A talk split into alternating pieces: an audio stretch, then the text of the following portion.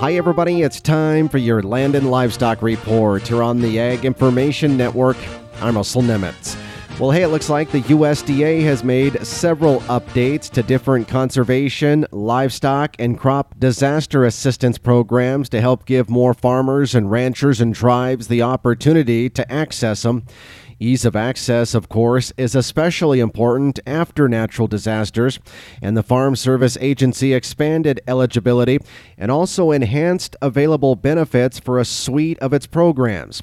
The updates, they say, will provide critical assistance to producers who need to rebuild and recover after suffering catastrophic losses of production and infrastructure due to natural disasters.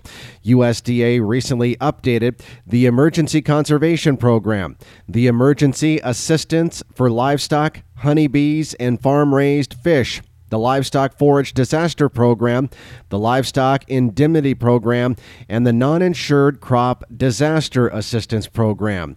FSA Administrator Zach Ducheneaux says as he met with producers across the country this past year, he gained a better understanding of the ways in which their programs work and how they can be improved to better support everyone. For more details, either stop by your local FSA office or visit them online.